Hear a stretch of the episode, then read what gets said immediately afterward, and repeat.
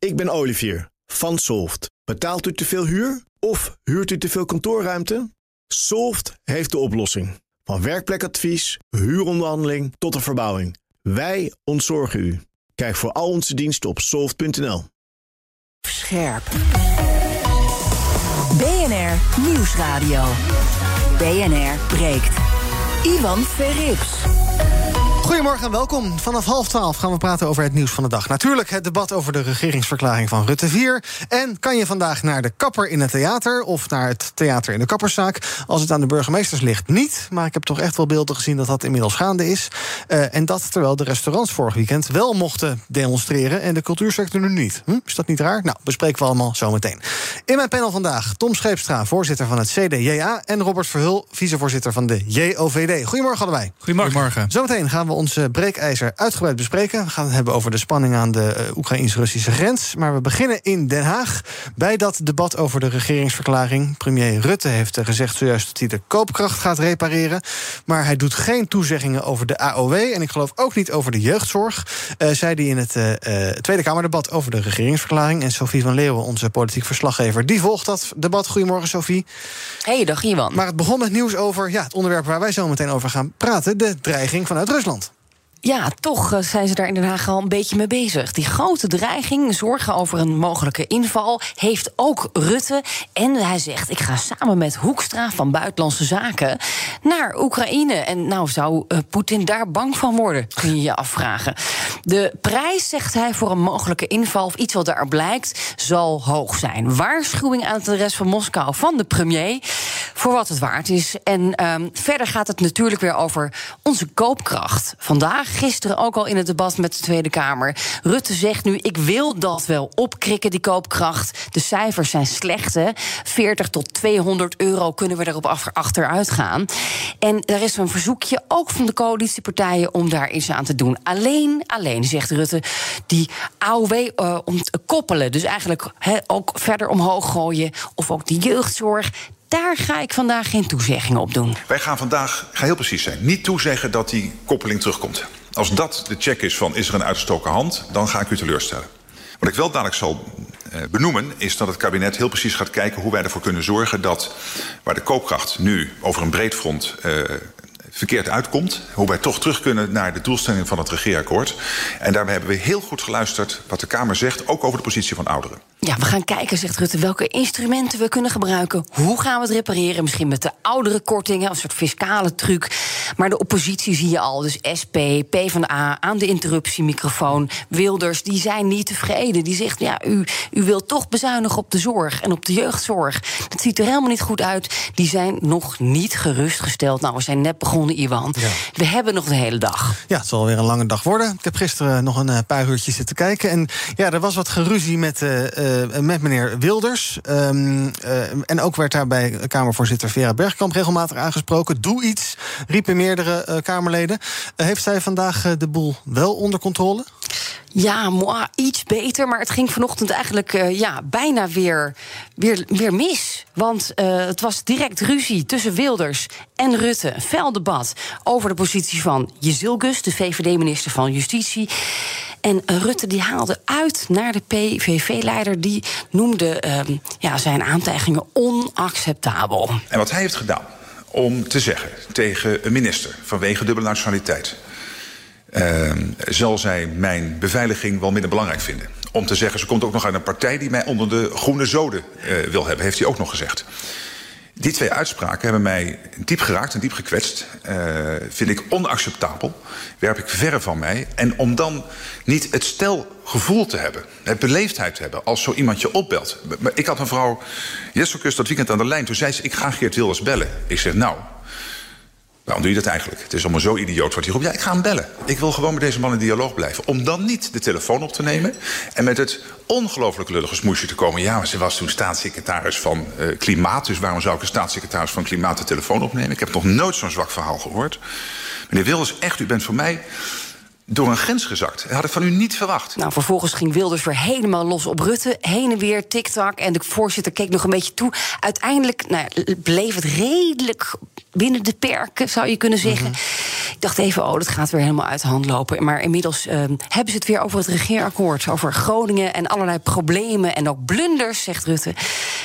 Ja, die het kabinet... Uh, vier nu al heeft veroorzaakt. Ja, nou gelukkig toch weer terug naar de inhoud. Politiek verslaggever Sofie van Leeuwen, dankjewel. Jij blijft het volgen. Als er nieuws is, hoor je dat hier op BNR. Ik zie mijn bijna panelleden van het CDA en de JOVD ook springen om te reageren. Maar laten we dat eventjes naar half twaalf tillen.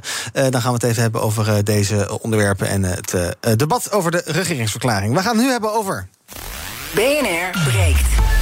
Breekijzer. En dat breekijzer heeft te maken met de onrust in Oost-Europa. Het Witte Huis denkt dat Rusland elk moment een aanval op Oekraïne kan uitvoeren, zei Witte Huiswoordvoerder Jem Psaki. President Putin has created this crisis by amassing 100,000 Russian troops along Ukraine's borders. This includes moving Russian forces into Belarus recently uh, for joint exercises and conducting additional exercises on Ukraine's eastern border. So let's be clear. Our view is this is an extremely dangerous situation. We're now at a stage where Russia could at any point launch an attack in Ukraine. Ook Oekraïne zelf maakt zich uiteraard zorgen. Intussen zou Rusland meer dan 127.000 militairen in de regio gestationeerd hebben. Ja, het gaat in ons land over van alles en nog wat. Nou, sinds deze ochtend dan weer een beetje over Oekraïne. Maar dit, dit onderwerp is toch niet echt iets wat de voorpagina's nog domineert. Ons breekijzer vandaag is: Nederland onderschat de dreiging vanuit Rusland. Wat vind jij? Laat van je horen. Pak je telefoon, bel naar 020 468 4x0. 020 468 4x0. Wil je niet bellen, maar wil stemmen? Doe het dan via de stories van BNR Nieuwsradio op Instagram. Aan het einde van dit half uur krijg je dan een eh, tussenstandje van me. Ook bij me is uh, defensiespecialist Peter Weininga. Goedemorgen, Peter. Goedemorgen. Ja, uh, Sophie zei het net al. Rutte zei daar vanochtend iets over. Ik ga dat toch eventjes laten horen. Uh, is natuurlijk de situatie uh, zoals die zich nu ontwikkelt aan de Russisch-Oekraïnse grens is uitermate zorgelijk. Ehm, Nederland en Europa kiezen daarbij een route die zowel inzet op dialoog als op het zetten van druk. Ehm, de Duitse minister van Buitenlandse Zaken is in de regio uh, op dit moment. Uh, Bobke Hoekstra, minister Buitenlandse Zaken van Nederland... en ik zijn voornemens om binnenkort ook richting uh, Oekraïne te reizen. Ja, dat zei Rutte vanochtend dus. mevrouw Beerbok is in de regio. De Amerikaanse minister van Buitenlandse Zaken is nu in Kiev, geloof ik. Ehm, Peter, heeft het zin als ja, Jan en Alleman... allerlei ministers van Buitenlandse Zaken en premiers uit Europa daarheen gaan? Wat, wat kunnen zij doen? Ja, dat is de vraag waarmee ze komen natuurlijk. het alleen schudden van wat handen daar en vriendelijke opmerkingen maken zal niet zoveel zoden aan de dijk zetten. Alhoewel je het wel als een soort van steunbetuiging kunt zien. En politiek gezien is dat wel weer belangrijk. En dat merk je ook wel aan de reactie van Rusland op dit soort gebaren. Dus, um, maar waar Oekraïne natuurlijk echt op zit te wachten, is concrete steun, militaire steun. En ja, dat krijgen ze maar mondjesmaat. Ja. Ons breekijzer is Nederland onderschat de dreiging vanuit Rusland. Wat vind jij? In het algemeen denk ik dat, dat je dat wel kunt zeggen. Nederlanders liggen niet wakker van wat daar gebeurt. Um, het is dat uh, inderdaad Rutte nu met een uh, soort van verklaring is gekomen, ook in aanloop aan zijn bezoek, uh, naar zijn bezoek. Um, want wat er wel degelijk kan gebeuren natuurlijk, als daar een situatie ontstaat waarbij de Russen inderdaad de Donbass-regio intrekken, hè, waar de separatisten zitten, ja, dan kan dat zomaar gevolgen hebben voor de gasleverantie aan onder andere Nederland. Want die loopt nu nog voor het belangrijkste deel via de Oekraïne. Dus dat kan echt een, een, een groot probleem worden in de winter. In een periode waarin wij eigenlijk liever niet veel meer gas uit Groningen willen oppompen. Mm um, dus ja, dat kan wel degelijk directe gevolgen voor ons hebben. Ja. ja. Ik ga een rondje panel doen, daarna ga ik naar de bellers. Blijf bij me, ik kom zo bij je terug. Onze breekijzer vandaag. Nederland onderschat de dreiging vanuit Rusland. 020 468 4x0 is ons telefoonnummer. Robert, wat vind jij?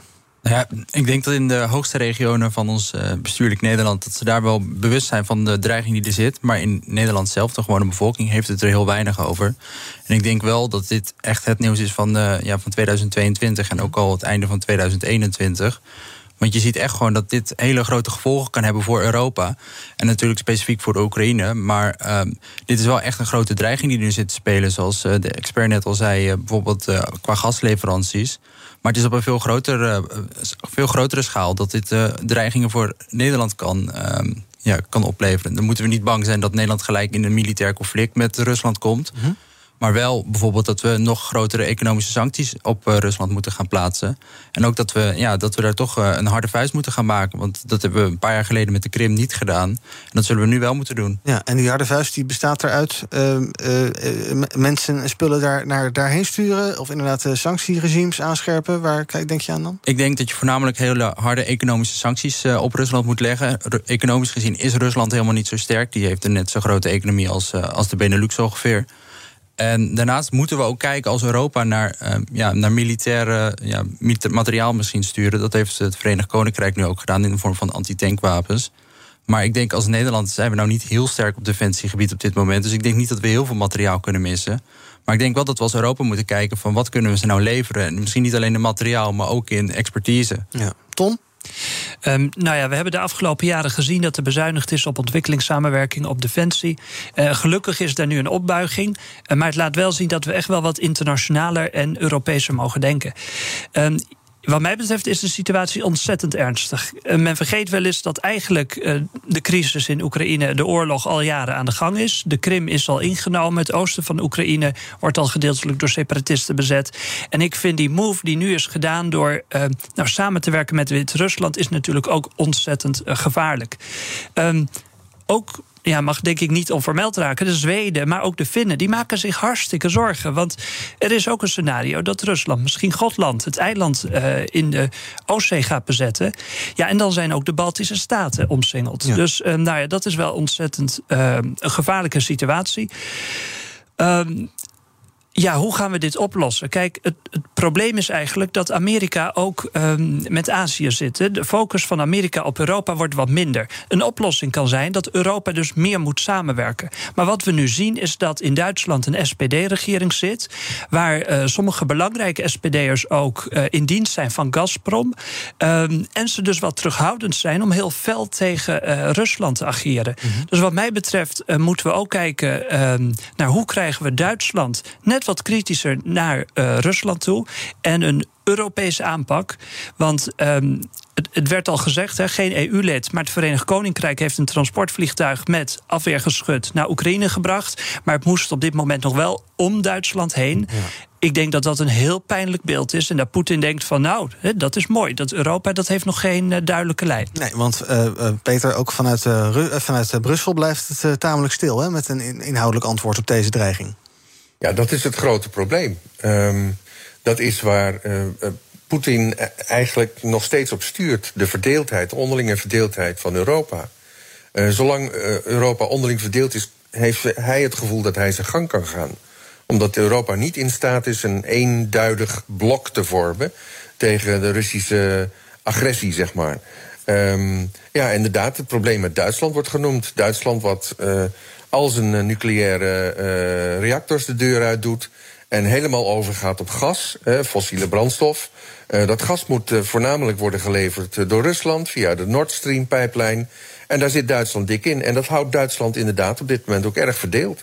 Er is een factie die absoluut agressiever of assertiever naar Rusland wil optreden. Maar er is, zoals net gezegd, ook een, een factie die daar eigenlijk helemaal niets voor voelt. Omdat ze dan ja, zich zorgen maken over de gasleveranties. Um, dus Duitsland heeft zich heel erg afhankelijk gemaakt van Rusland. En dat is mede uh, zeg maar de reden voor de verdeeldheid in Europa. Gaan onze bellers kijken hoe ze reageren op ons breekijzer. Nederland onderschat de dreiging vanuit Rusland. Wil je nog reageren? Pak dan snel je telefoon. 020 468 4 keer 0 is ons telefoonnummer. Rob heeft dat onder andere gebeld. Goedemorgen, Rob. Ja, goedemorgen met Rob de Beeld. Ja, ik ben het eens met de stelling, maar de worst case situatie is dat er een soort gecoördineerde actie komt, een deal, waarbij China Taiwan pakt en waarbij Rusland de corridor pakt naar de, naar de Krim toe. In een gecoördineerde actie en dan na de Olympische Spelen, want ze willen het feestje van Xi, waarbij Poetin ook aanwezig is, niet verstoren. Maar als dat gaat gebeuren, dan hebben we echt een probleem en reageer er maar eens op. Want we hebben niet alleen een gasprobleem, maar ook gaat het om de hal kritische halfgeleiders die in Taiwan geproduceerd worden. En ik hoop dat dat niet gebeurt, maar het is voor mij wel een uh, reëel nachtmerriescenario. Dank voor het bellen. Jeroen, goedemorgen. Hi, goedemorgen Iwan. Uh, hey, uh, een hele mooie stelling. Ehm, ja, ik zou heel graag zien dat uh, Europa gewoon gaat samenwerken met uh, Rusland. Ehm, Op welke manier? Nou, eh, el- op elke manier. Gewoon ehm, als een eh, ja, normaal Europees lid, zou ik maar zeggen. Ehm, ik wil daarbij aanhalen eh, dat ehm, ja, Rusland wel een klein traumaatje heeft. Ik zou maar zeggen over Napoleon en de nazi's eh, die daar hebben huisgehouden. Ja. Ja, Maar we hebben misschien ook wel een traumaatje met eh, Rusland. Met eh, oppositieleiders die weggestopt worden. MH17, Ja, nee, dit- eh, beïnvloeding bij verkiezingen, dat soort zaken. Uh-huh. fouten. We maken allemaal fouten. Eh, alle landen maken fouten. Maar eh, samenwerking lijkt me gewoon het allerbeste. Ga ik zo voorleggen ook aan eh, Peter nog eventjes kijken hoe hij ernaar kijkt. Ruben, goedemorgen. Goedemorgen. Ja, we worden al, eh, wat is het, 50, 60 jaar bang gemaakt voor die Russen. Ik heb nog nooit een boze Rus gezien. Die gasten zijn van elke kant omsingeld door eh, Amerika, NAVO, Europa. Ik ben het eens met een vorige beller. Werk met die Russen samen. En eh, ja, wat, wat, wat, van Rutte en Hoekstra daar doen dan? MH17 is neergehaald een paar jaar geleden. Wat is daarmee gebeurd? Het zijn allemaal praatjes, eh, maar die vullen geen gaatjes. Dank voor het bellen. Jan Benjamins, goedemorgen. Goedemorgen. Ik heb hier eh, de, de voorpagina van Trouw 2016 voor me liggen op donderdag 7 april. En daar hebben we nee gezegd we, eh, tegen de associatieverdrag met de Oekraïne.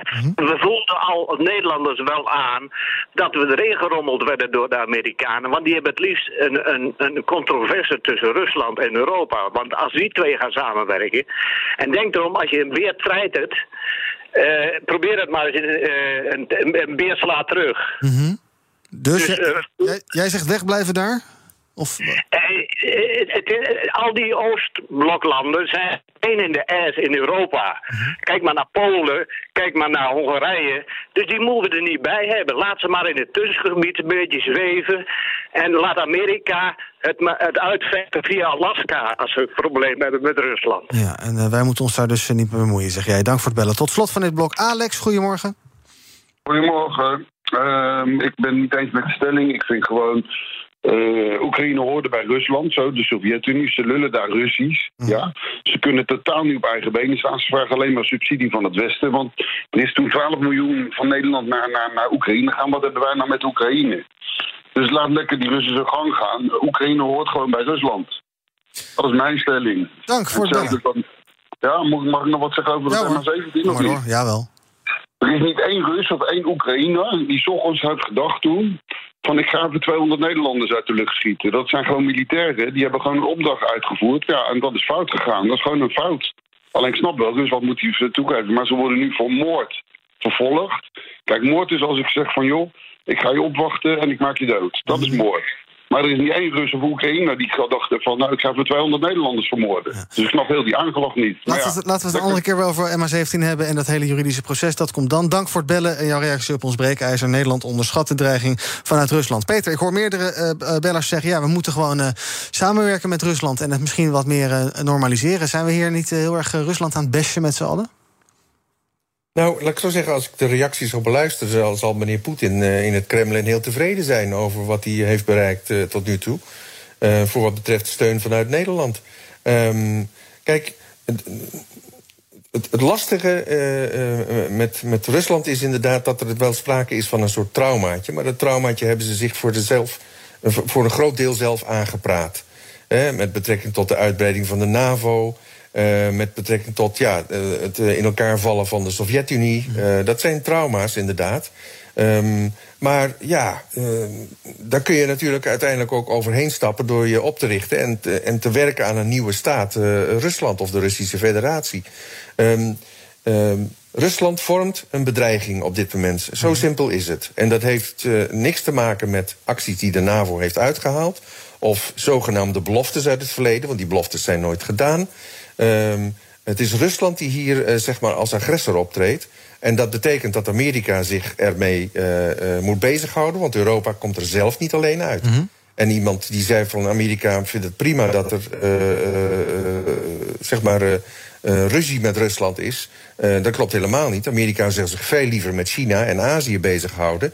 en Rusland aan Europa overlaten. Maar dat gaat op dit moment niet, want Europa is gewoon niet bij machten om, eh, om daar iets eh, aan te doen. Ja. Samenwerken met Rusland, ja, op de lange termijn zou dat natuurlijk prachtig zijn. Maar in de jaren negentig is diverse malen vanuit Amerika en ook vanuit Europa de hand uitgestoken naar Rusland om die samenwerking aan te gaan. En die is gewoon afgewezen.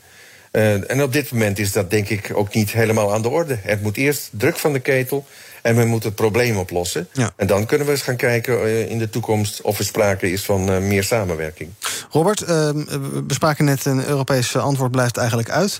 Ehm, dat, waar moet dat gevormd worden in, de, in, de, in de, het overleg van de ministers van Buitenlandse Zaken? Of nou ja, Europese Raad is natuurlijk chefzagge dit, maar ja, het komt er maar niet van. Waar, waar, waar, waar, waar blijft het? Waar blijft Brussel? Wat is Nou ja, dit voor dat, dat vraag ik me ook af. Ik denk dat we heel erg eh, moeten hopen dat Europa toch wel één antwoord kan vinden. Maar ik heb er echt een hard hoofd in. Eh, zeker inderdaad als je ook praat over Nord Stream 2... eh, waar eh, Duitsland er nog wel aardig in zit. En ik had heel erg gehoopt dat na Merkel... dat misschien Duitsland eindelijk een keer wat stappen durfde te zetten tegen Rusland.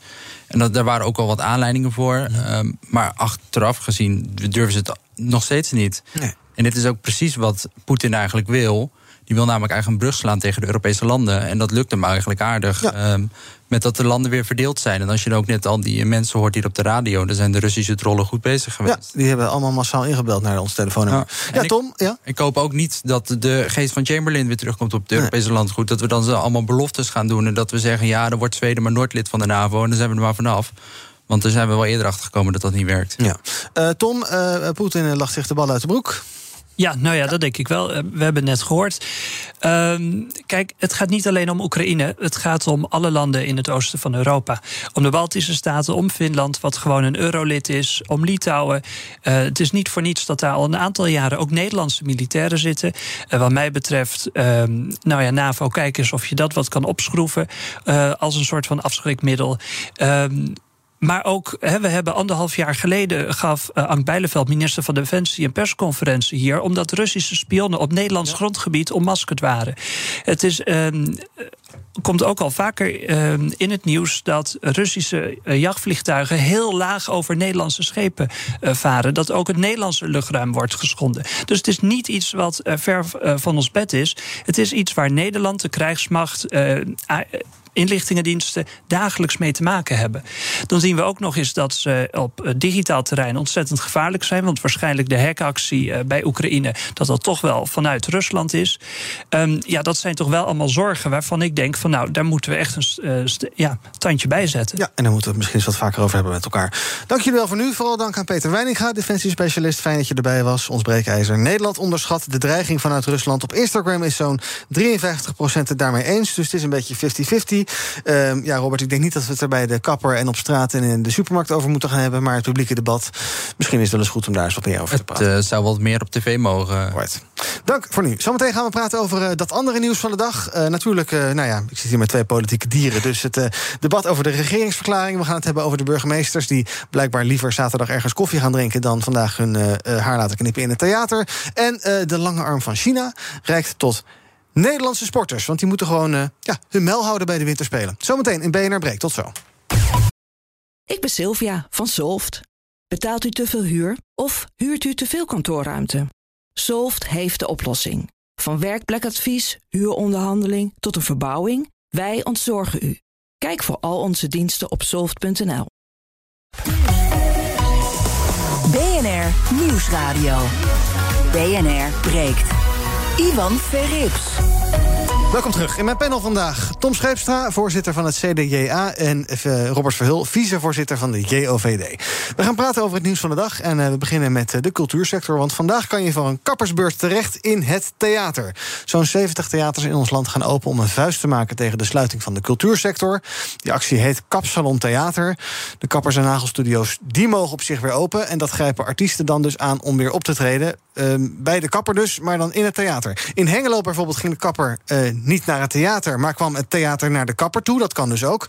Onze verslaggever Hugo, Hugo, Reitsma was bij Mufide Hair and Art... en werd daar getrakteerd op een stukje Twentse poëzie. Op het zijn Twents te zeggen, Romeo, Romeo, waar ben je er eentje van? Waarom heet hij niet gewoon Henk of Kees of Jan?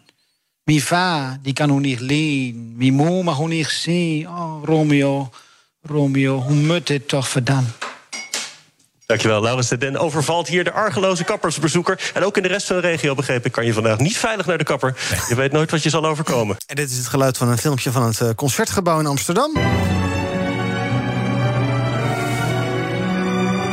Dan kan je dus verknipt worden met op de achtergrond eh, de tweede symfonie van Charles Ives. Onder leiding van Susanna Melky. Dat lijkt me ook best leuk. Ehm, ja, Tom, eh, Robert, eh, ehm, ik zie dat jullie er allebei eigenlijk wel best wel goed, goed gekapt bij zitten. Allemaal al geweest aan de kapper?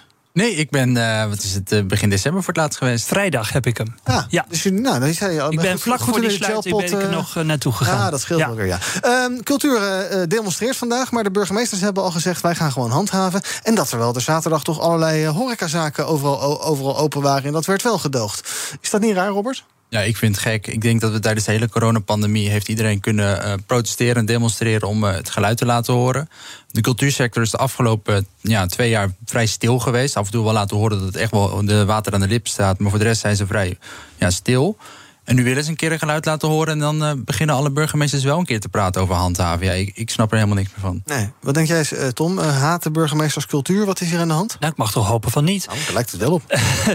Ehm, maar het is inderdaad heel raar, want vorige week mocht er nog wel gedemonstreerd worden, was daar dat demonstratierecht en nu opeens niet. Ehm, terwijl je denkt van ja, dit gaat eigenlijk om eenzelfde soort situatie. Ehm, en dit laat denk ik ook zien het, het rare of het moeilijke van het hele coronabeleid. Want ehm, ik zou zeggen, behandel ze zoals winkels. Ga kijken van nou hoeveel mensen kunnen er in een ruimte. Ehm, en ga dan met een wat mindere capaciteit toch dingen opengooien. Ehm, want we kennen het allemaal, die theaterzalen, bioscoopzalen. Het zijn hartstikke grote ruimtes. Daar kan ook goed geventileerd worden. Eh, er zijn echt wel mogelijkheden voor. Dus er kan dan op een nou ja, wat beperktere manier wel opengegaan worden. En dan heb je een hele andere instelling dan dat je nu zegt van nee, we gaan het kosten wat kost blijven sluiten. Mhm. Eh, jullie zijn van het eh, CDA en de JOVD. Ik denk even terug bij het CDA aan Hugo de Jonge. Die zei, zet maar een dvd'tje op. Is het CDA, CDA, wat de rechtse partijen... Ja, dit zijn gewoon niet zulke cultuurfans, denk ik. Nou, het, het CDA is echt een middenpartij.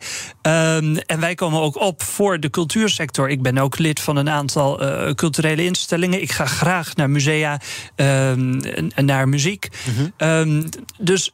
Het, het- kijk, weet je, we hebben als CDA de afgelopen tijd gezegd van we moeten de sportscholen open doen. Want ehm, we zien gewoon onder jongeren, ehm, nou dat, dat gaat niet goed, ook met psychische klachten. Dus sport kan dat verlichten, zorgt ook voor weerbaarheid. Maar we hebben het nu gehad heel lang in het publieke debat over fysieke weerbaarheid. Maar nu moeten we ook weer naar mentaal en de geest. En cultuur is daar gewoon een oplossing voor. Dus laten we nu ook denken aan de geest. Echt weer typisch CDA natuurlijk. Ehm, en gooi dus de cultuursector open. Want dat kan ook heel veel ehm, ja, fysieke ehm, en mentale klachten schelen. Hm. Eh, Robert, bij de VVD denk ik ook niet per se aan de cultuurminnende partij... die wil strooien met subsidies naar allerlei unieke balletgezelschappen... waar nooit iemand komt kijken. En eh, enorm hard voor de cultuursector. Of heb ik dat toevallig mis? Het is wel toevallig dat hier twee partijen staan van wat nu de coalitie is. Ja, nou, de eh, VVD staat inderdaad niet bekend om zijn cultuur. ik, weet, ik heb heel veel JOVD'ers die vinden cultuur juist heel erg mooi. Eh, ik ga met met regelmaat bijvoorbeeld met JOVD'ers naar het concertgebouw of naar een museum. Dus daar wordt het best wel veel eh, breed gedragen. Alleen je ziet inderdaad wel dat we kritisch zijn op de enorme op eh, de vele subsidies naar eh, ja, de hele bijzondere balletvoorstellingen. Maar juist ook in deze tijd moeten we die mensen ook steunen. Want heel veel mensen genieten ervan. En cultuur is ook een verbindende factor. En volgens mij kunnen we dat in deze gepolariseerde samenleving echt wel gebruiken. Dus jij zegt ook open? Ik zeg open. Ja, musea, want daar kan je afstand houden, kan je op afspraak doen. Eh, theaters ook, kan je ook afstand houden, heb je vaste plekken. Vandaag geldt ook met dat eh, eh, protest dat mensen inderdaad vaste plek hebben. Je moet reserveren, aanmeldingen. Dat is dan toch gewoon, ja, jullie zijn gewoon eensgezind, hè? Nou, Nou ja, die, die branch is er ooit mee begonnen met afspraken maken. Dus volgens mij hebben ze alle systemen in de plek. Ik zeg, zoals eh, open die spotlight maar. en burgemeesters doen niet zo gek. Ga nu juist naar die eh, cultuursector toe om ze hard onder de riem te steken. Laat je knippen. Ik zag eh, staatssecretaris Oesloe van Cultuur en Media op Twitter schrijven... eh, de cultuursector vraagt op creatieve manier aandacht voor hun situatie. Ze begrijpt de noodkreet en dat artiesten al het moois willen laten zien... dat ze ons te bieden hebben. Maar de opening van de samenleving moet stap voor stap staan. Cultuur staat daarbij hoog op de agenda. Dus ja, wat zegt ze nou eigenlijk? Nou, eigenlijk heel erg weinig. Ik zag ook eh Splinter Chabot en eh, Georgina Verbaan er al onder reageren. Laat het ook een keer zien. Ja, Oké, duidelijk. Ehm, dan gaan we even naar dat andere, eh, die andere soap, namelijk eh, op dit moment in de Tweede Kamer. Uh, de tweede dag van het Kamerdebat over de regeringsverklaring. Eerste termijn van de kant van het kabinet. Er was gisteren veel kritiek op tegenvallende koopkrachtcijfers van het Nibud gisterochtend. Onder andere bezuinigingen in de jeugdzorg, jeugdzorg loskoppelen van minimumloon en AOW. Ehm, nou, die regeringsverklaring die is gedaan, dat is fijn. Ehm, maar we moeten het ook even hebben over de toon in het debat. Want gisteren ging het bijvoorbeeld uh, over uh, Wilders heel lang. Um, daar wilde jij het geloof ik ook over hebben, Robert, in jouw eigen nieuws. Um, die tweet in, uh, van Wilders. Um, hij zei, ja, er zit nu... Dylan Jezelgus is minister van Justitie geworden. Oh. En ja, eigenlijk... nou, ik ga het even parafraseren, maar zij wil mij dood hebben. Zij wil de beveiliging opheffen en dat zorgt ervoor... dat ik uiteindelijk een keer word neergeschoten, bij wijze van spreken. Ja, dat, ik las die tweet ook en ik lag... ja, ik, ik schrok me kapot, want dit kan natuurlijk echt niet. En het is niet alleen dat hij het op Twitter heeft gezegd... maar hij heeft het nu ook al volgens mij vijf keer herhaald in, het, uh, in de plenaire zaal. Mhm. En hij komt er maar niet op terug en hij blijft er maar achter staan. Want de VVD wil hem blijkbaar onder de zoden hebben. Nou ja, dat, dat slaat natuurlijk helemaal nergens op. Volgens mij is de VVD ook echt wel een partij die heel erg veel geeft om vrijheid. Um, en dat ze ook uh, jaren inzetten dat uh, mensen zoals Wilders gewoon goed beveiligd worden. Het is hartstikke erg dat die beveiligd wordt. -hmm. Maar die beveiliging is wel noodzakelijk. En volgens mij staat de VVD daar echt pal achter dat die, ja, dat die moet blijven. Ja. En ik, ik, zou ook heel graag willen dat hij uh, naar die woorden terugneemt. En je zag ook dat Jesse Goes die ging hem uh, erop bellen. Want die wilde daar, ja, hoe kom je hier nou bij? Waarom, uh, wat zijn de verwachtingen dat, dat ik dit niet ga doen? -hmm. En toen nam hij de telefoon niet op, want ze was maar staatssecretaris voor klimaat. Ja, een andere functie op dat moment. Um, gisteren hadden we al uh, Sophie Hermans en Jan Paternotte. Die zeiden, ja, Wilders overtreedt echt een grens. Luister even mee. Als je elkaar ergens op aanvalt en iemand heeft dan het lef om u te bellen... en daar het gesprek over aan te gaan. En desnoods maak je opmerkingen over hoe mensen eruit zien... maar dat je niet dit soort bizarre suggesties doet. Dat u ook het lef heeft de telefoon op te nemen of tenminste terug te bellen. Heer Wilders. Ik maak me daar oprechte zorgen over. Er heeft hier verdomme een moslimterrorist rondgelopen... en misschien nog steeds die veroordeeld is... en wiens organisatie mij wilde vermoorden. Ja, Rutte zei vanochtend ook... Wilders is door een grens gezakt met uh, zijn tweet. Um, en uh, uh, lullig smoesje zegt Rutte dat Wilders die telefoon niet opnam... toen Jezus Gus belde. Um, en het debat richtte zich ook op de voorzitter. Had hij eerder moeten ingrijpen, vind jij? Uh, en ook met teksten als... Uh, uh, ja, er komen hele roedels aan buitenlanders onze kant op. dat soort zaken. Is, is er een grens aan wat je mag zeggen in de Tweede Kamer? Nee, toch? Of nou ja, ik denk wel dat je... Uiteindelijk is er altijd een grens aan. Je moet heel veel kunnen zeggen in de Tweede Kamer. En er zijn ook heel veel woorden die Geert Wilders al heel lang heeft herhaald... en waarbij ook al heel lang zeggen dat het schadelijke woorden zijn. Maar ik vond dat hij gisteren echt wel een grens over ging. Ook om nou ja, allemaal mensen erbij halen die ze zich niet konden verdedigen. Dus echt mensen persoonlijk erbij halen. Zoals ja, die volgens mij medewerker bij de VVD. Ik weet niet precies hoe het zit. Maar uh, ja, gisteren is hij echt de grens overgegaan. Uh, ik heb hem ook nog nooit zo radicaliserend horen zeggen. Volgens mij was het debat nog geen minuut bezig. En de eerste keer zei hij al tribunaal. Ja. wat had Bergkamp moeten doen dan? Nou ja, uiteindelijk heeft Bergkamp daar ook gewoon middelen voor. als iemand zich onbetamelijk laat uiten in de Kamer... en dan kan ze bijvoorbeeld het woord ontnemen... of um, zeggen dat hij terug moet nemen. Nou, dat heeft ze een aantal keer geprobeerd. Dat deed hij niet. Ja. Maar vervolgens heeft ze dan ook nog andere materialen om hem terug te krijgen in het hok. En die heeft ze niet gebruikt. En dus zag je dat nou, bijvoorbeeld Pieter Heerma, die vroeg erom. Die zat, ze zaten bijna te smeken dat ze wat deed. Ja. Ik heb uh, er niks gehoord, alleen dat ze het gesprek wil aangaan. Uh, maar dat gesprek wil Geert Wilders niet aangaan. Dus ik ben heel benieuwd hoe uh, we gaan voorkomen dat dit nog een keer gaat gebeuren. Ja. Tom, had jij wel een iets scherpe reactie willen zien van de Kamervoorzitter? Absoluut. Ik denk dat hier uh, al een aantal jaren een verharding uh, gaande is, zowel in de Kamer als daarbuiten. Pieter Heerma die heeft denk ik een heel terecht punt gemaakt. Hij zegt van, wij zien dus die verharding ook buiten uh, de Kamer. En wat voor invloed hebben Nederlandse parlementariërs daarop? En hij had zo'n onderbuikgevoel van, nou, al deze harde woorden en die polarisatie, dat kan wel eens mensen toe aanzetten of net dat duwtje zijn nou, om wat te radicaliseren. Om misschien geweld te gaan gebruiken in protesten die we bijna ieder weekend nu zien. En dat onderbuikgevoel, dat kan ik heel goed begrijpen. En dat is ook een van de redenen waarom het CDA vorige week heeft gezegd: wij willen niet meer samenwerken met Forum voor Democratie of de jongeren van Forum. PVV heeft geen jongerenafdeling. Uh, uh, omdat wij ook. Um, dit echt een stap te ver vinden mm. gaan. En wat mij betreft uh, kan de voorzitter hier absoluut op ingrijpen. Uh, ja, ze, ze, vraagt het iedere keer nog lief. -hmm. Ja, zet gewoon die microfoon uit. Maak een punt. Eh, en doe dat het liefst ook al vooraf aan het debat. Eh, want nu gaat er tijdens het debat eh, gaat het hier weer continu over. En dat is zonde, want het moet gaan om de inhoud. Ja, maar dat is natuurlijk geen oplossing voor de lange termijn. Want je kan hem één keer het woord ontnemen. Maar het is gewoon een gekozen volksvertegenwoordiger. En hij mag zeggen in de Kamer wat hij wil. Dus Nou, ja, het ja, wordt niet- een soort spelletje van... oh, ik zet de microfoon uit en dan een dag later is hij er weer. Ja. Klopt. En daarom is er denk ik nog iets nodig. Er moet heel goed gekeken worden naar het reglement van orde. Want de vrijheid van meningsuiting heeft natuurlijk een grens. Hè. Wanneer kwets je anderen en wanneer roep je toe tot geweld... en wanneer ben je daar misschien ook indirect verantwoordelijk voor. En ik denk dat daar best wel goed naar gekeken moet en kan worden. En voor mij staat het er. BNR breekt. Thomas van Zel.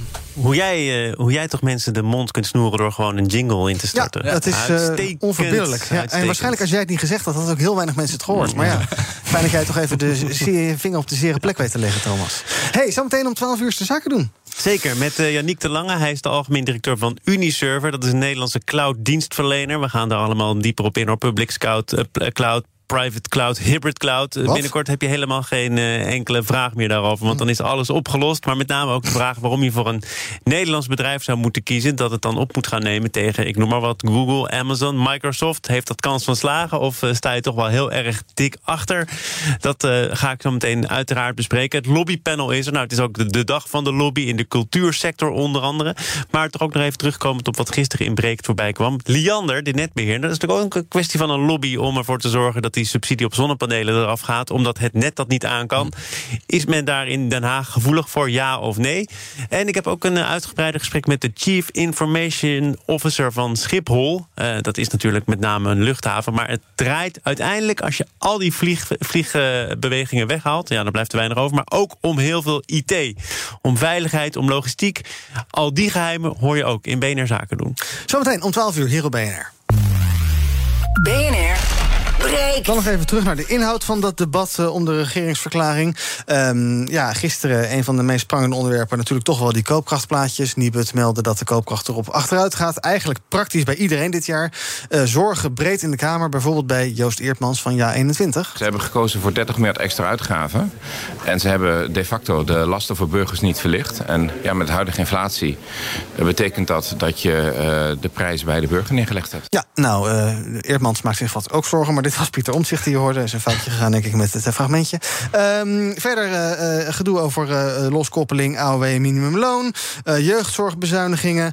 Um, is, het, is er met succes geschoten op de VVD en het CDA en de ChristenUnie en D66, Roberts? Zitten, weten ze de pijnlijke plekken te pakken, de oppositie? Nou ja, volgens mij hebben we goed gezien dat de eendracht maakt macht. Ze zitten ook in een WhatsApp-groepje, alle oppositieleiders in, met die naam. Want je ziet echt duidelijk dat ze met z'n allen gekozen hebben. Heet die WhatsApp-groep Ja, ze hebben een WhatsApp-groep uh, met de linkse oppositieleiders die heet Eendracht maakt macht. Een leuke onthulling. Ja, dat stond uh, gisteren in de NRC. Oh. En uh, voor mij hebben ze heel duidelijk afgesproken waar ze op gaan aanvallen. En dat hebben ze ook heel goed met z'n allen gedaan. Want het, het, ging steeds daar maar weer over. Mm -hmm. Dus ja, ja. Dat hebben ze goed. Het debat ging daar vooral over. En namelijk ook op de koopkrachtcijfers. Ja, en terecht, denk ik, hè? Hoe moeten we dat gaan fixen? De? Ja, dat wij niet allemaal er enorm op achteruit gaan dit jaar? Uh, nou ja, ik denk dat we in ieder geval wel moeten gaan fixen. De cijfers zeggen nu voor me dat we allemaal net iets achteruit gaan.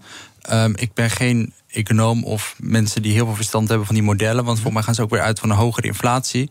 Maar ik denk wel, als het echt zo zijn dat dit de cijfers zijn, dat we dan moeten gaan kijken hoe uh, de coalitie dit gaat fixen. Ja, Nibud kwam inderdaad met die cijfers. Uh, ergens van 40 euro per maand tot misschien wel uh, 200 euro per maand voor een huishouden. Zij rekenen met 3% inflatie. Nou, we weten dat het vorige maand al tegen de 6 was, 5,7. Dus de vraag is een beetje hoe realistisch is het eigenlijk. Um, veel zorgen, Tom, ook om ouderen. bijvoorbeeld die AOW, hè. Minimumloon gaat stijgen, maar de AOW gaat eenmalig niet meestijgen. Um, is dat terecht? Ik zag gisteren Peter Hein van Mulligen van het CBS. Die zei, ja, er zijn eigenlijk veel meer jongeren die in armoede leven... kinderen die in armoede leven, dan ouderen die in armoede leven. Ja, nou eerst nog even over die appgroep. Ik hoop maar dat ze dan niet gaan pleiten voor de Republiek. Want volgens mij was één dag maakt macht de fiets van de Republiek. Ja, dat klopt. Uh, uh, dus nou ja, als we dat nou eens achterwege laten. Mm. Uh, dan inderdaad, het ging ontzettend vaak over die ouderen... terwijl uh, wij maken ons juist zorgen om de jongeren. Want we zien dat heel veel jongeren een baan hebben... Um, maar eigenlijk geen spaargeld meer. En alle inkomsten die zij hebben moeten besteden aan hele hoge huren. En er werd ook geprobeerd om te zeggen van... nou ja, maar die compensatie van uh, dat leenstelsel, die 1 miljard, dat is toch niet genoeg. En Nou, je zag, en dat is echt wel mijn kritiek op de coalitie, dat de coalitie daar nog niet zo in meeging. Dat ze nog heel erg voorzichtig waren. Dat D66 ook zei: ja, maar 1 miljard, dat is toch een mooi begin. En uh, we hebben die studievouchers. Terwijl de nood bij jongeren, die is ontzettend hoog. Dus uh, ik hoop dat de oppositie daar gewoon nog net wat harder op ingaat. Ja, en dit jaar moet iedereen een plusje zien. Ja, uh, ja, dat lijkt mij wel. Ja, nou, het coalitieakkoord staat iets als we willen gemiddeld een positieve. Uh, dat iedereen er iets op vooruit gaat. Nou, dat gaat dit jaar dus niet lukken. Dus dat moet je gaan repareren. Ja, en he, gelukkig kan dat ook nog. Um, en laten we dan ook goed doorrekenen dat het allemaal helder is. Uh, dat de cijfers die er liggen, dat die ook kloppen. Alright, we gaan naar jouw nieuws van de dag. Tom, jij wilde het hebben over Groningen. Ja, nou ja, er is deze week natuurlijk een soort fakkeltocht geweest. En dat is zonder incidenten uh, is dat, heeft dat plaatsgevonden. En dan denk je, nou, die Groningers die zijn nog rustig. Maar echt, de temperatuur, ik ben een Noorderling, die is daar ontzettend gestegen. En de Groningers die zijn woest. En uh, vanochtend was ook een bericht in de uh, regionale krant van Groningen. En dat was een, een ouderpaar. Ze waren eind 70, begin 80. Ze woonden op een boerderij. Uh, daar is aardbevingsschade en ook aardbevingsgevaar. Dus er zijn hekken om het erf neergezet. Um, en er zijn problemen met de riolering. Mm -hmm. Gevolg, mensen van eind 70 moeten al vijf jaar naar de wc uh, op een dictie. Ja, en dat zijn Simon en Antje en dat klonk zo. Dit is eigenlijk grof schandaal dat dit niet anders kan. Dat je nooit verzoenlijk onder een, op een wc kan gaan en onder de douche kan gaan. En dan denk ik, ze moet naar riool hem klaarmaken. Die ze hem klaarmaken, maar dat is schijnbaar heel moeilijk klaar te krijgen bij die MG, want het lukt nooit. En dan denk ik, dit is schrijnend. Uh, dit is gewoon in Nederland, dat al een aantal jaar gaande is. Kunnen we als Rijksoverheid nu niet alle zeilen bijzetten? En dan kijk ik ook even naar de JOVD. Volgens mij is Johan Remkes, dat die nu naar Groningen wordt gestuurd. Is een Groninger. Uh, heeft he, ook deze regering uh, toch kunnen formeren. Um, nou, daar hoop ik dat er nu eindelijk is wat schot in die zaak komt. Ja, het alles dingen doekje is weer uit de kast ja, gehaald. Want hij is, is die al weg in Limburg? Is die daar klaar? Ja, daar zit nu uh, Emiel Roemer. Oh, ja. Ja. Dus uh, nou, ik, als iemand het kan oplossen, dan is Johan Remkes het wel. Ja, moet hij wel genoeg geld mee krijgen ook. Want uh, dat mensen uh, moeten poepen op een pot in de tuin... dat slaat natuurlijk helemaal nergens op. Nee, dat, dat, ik, ik, heb, ik hoor dit verhaal nu voor het eerst... maar dat slaat natuurlijk nergens op. Het is al jaren dat het echt uit de spuigaten uitloopt in Groningen. En ik denk dat Rutte 3 ook heel mooi iets over de schutting heeft gegooid... van Rutte 4, namelijk de gaskraan weer openzetten. Ja. Dus uh, de problemen zijn er voorlopig niet weg. Ik ben heel blij dat er dan nu wel een staatssecretaris echt met dit thema aan de slag gaat. En ik hoop gewoon dat dat nut gaat hebben. En laten we tegen die Duitsers zeggen van. We gaan geen extra gas uh, uit de grond halen. En want dat is nu ook dat, het hele gedoe nee, met Oekraïne. De Duitsers zeggen ook: jullie hebben nog een contract, ook maar waar kan mij het schelen waar je het vandaan haalt? Nou ja, precies. En dan kunnen we het dus opkopen. Maar we moeten nu echt duidelijk maken aan die Groningers... geen extra gas uit de grond. Ik denk wel dat het heel lastig gaat worden. Want we begonnen natuurlijk met Rusland... waar we nu al het gas vandaan halen.